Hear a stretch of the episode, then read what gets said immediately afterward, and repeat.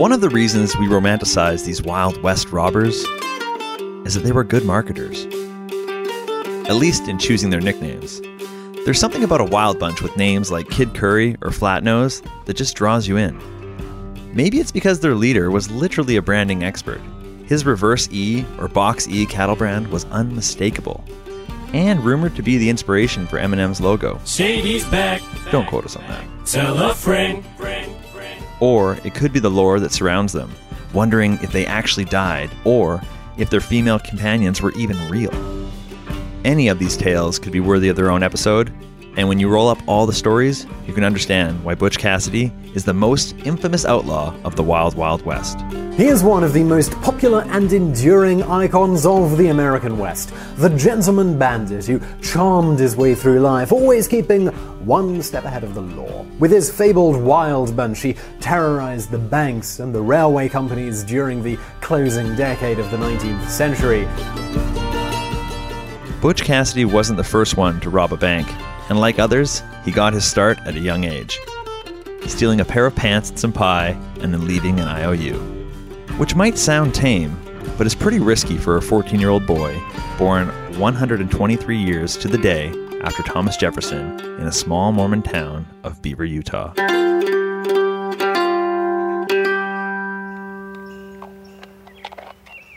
He didn't want to be a criminal. Butch Cassidy was trying to make a career as a rancher. He was the eldest of 13 kids and was just trying to help his family.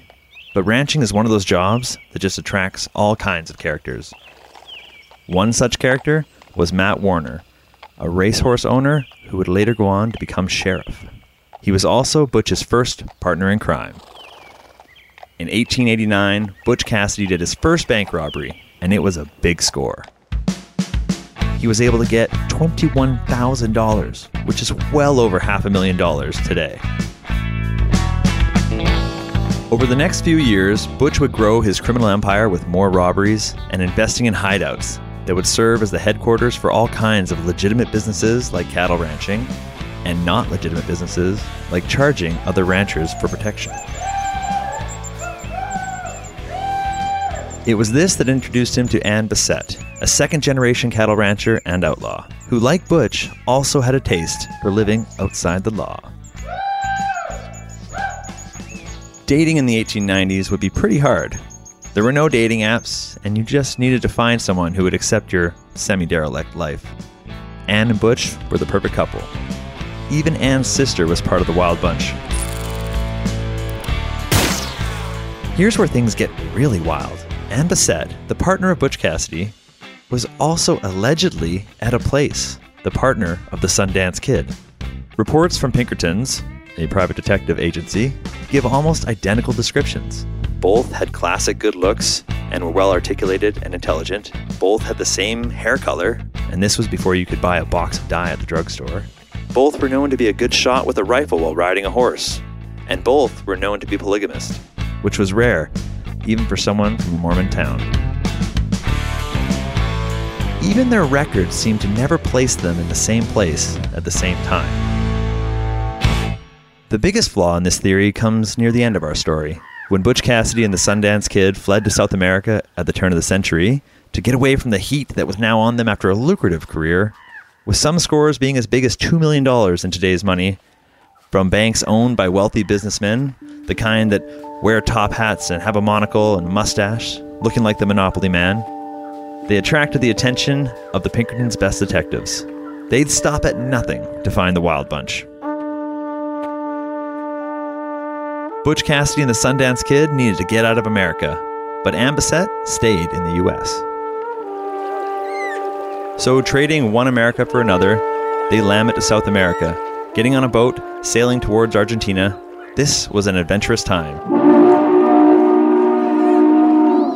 Two years before the first flight, and more than a decade before the Titanic would set sail, it's not luxury travel. You can probably imagine how the next few years went. The heat is off, and nobody knows just how wanted you are. Robberies are easy again. When a courier delivering payroll on a mule to a silver mine in Bolivia was robbed by two masked Americans, who else could it be but Butch Cassidy and the Sundance Kid? Who else would take the money and the mule to ride off on? The mule was spotted a few days later with the unmistakable brand from the mine. Once word got out the robbers had been spotted, the whole town was on them, including the mayor, who brought cavalry and soldiers.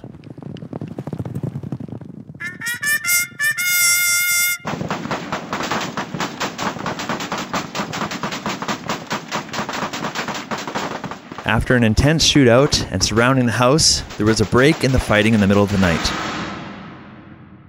At around 2 a.m., the mayor, who had also joined the fight, heard three loud screams and two shots.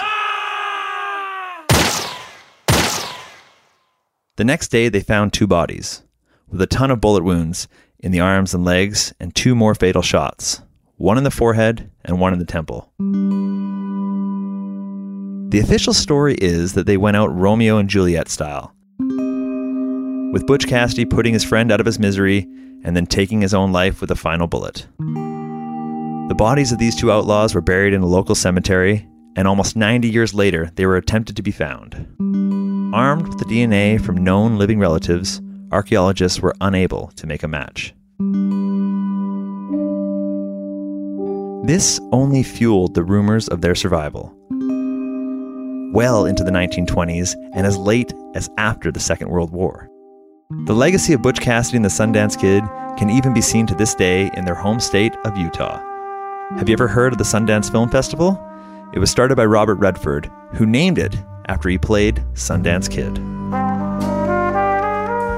If you're looking for a fulfillment center or 3PL for your brand, ShipBob is presenting Original Heist. You need somewhere secure to store your products and ship them from Santa Monica to Montreal? Mention Original Heist for $500 worth of shipping credits to get you started. Original Heist is hosted by me, Wes Barker, mixed and sound designed by Amal Delich, and written by Lucas Walker.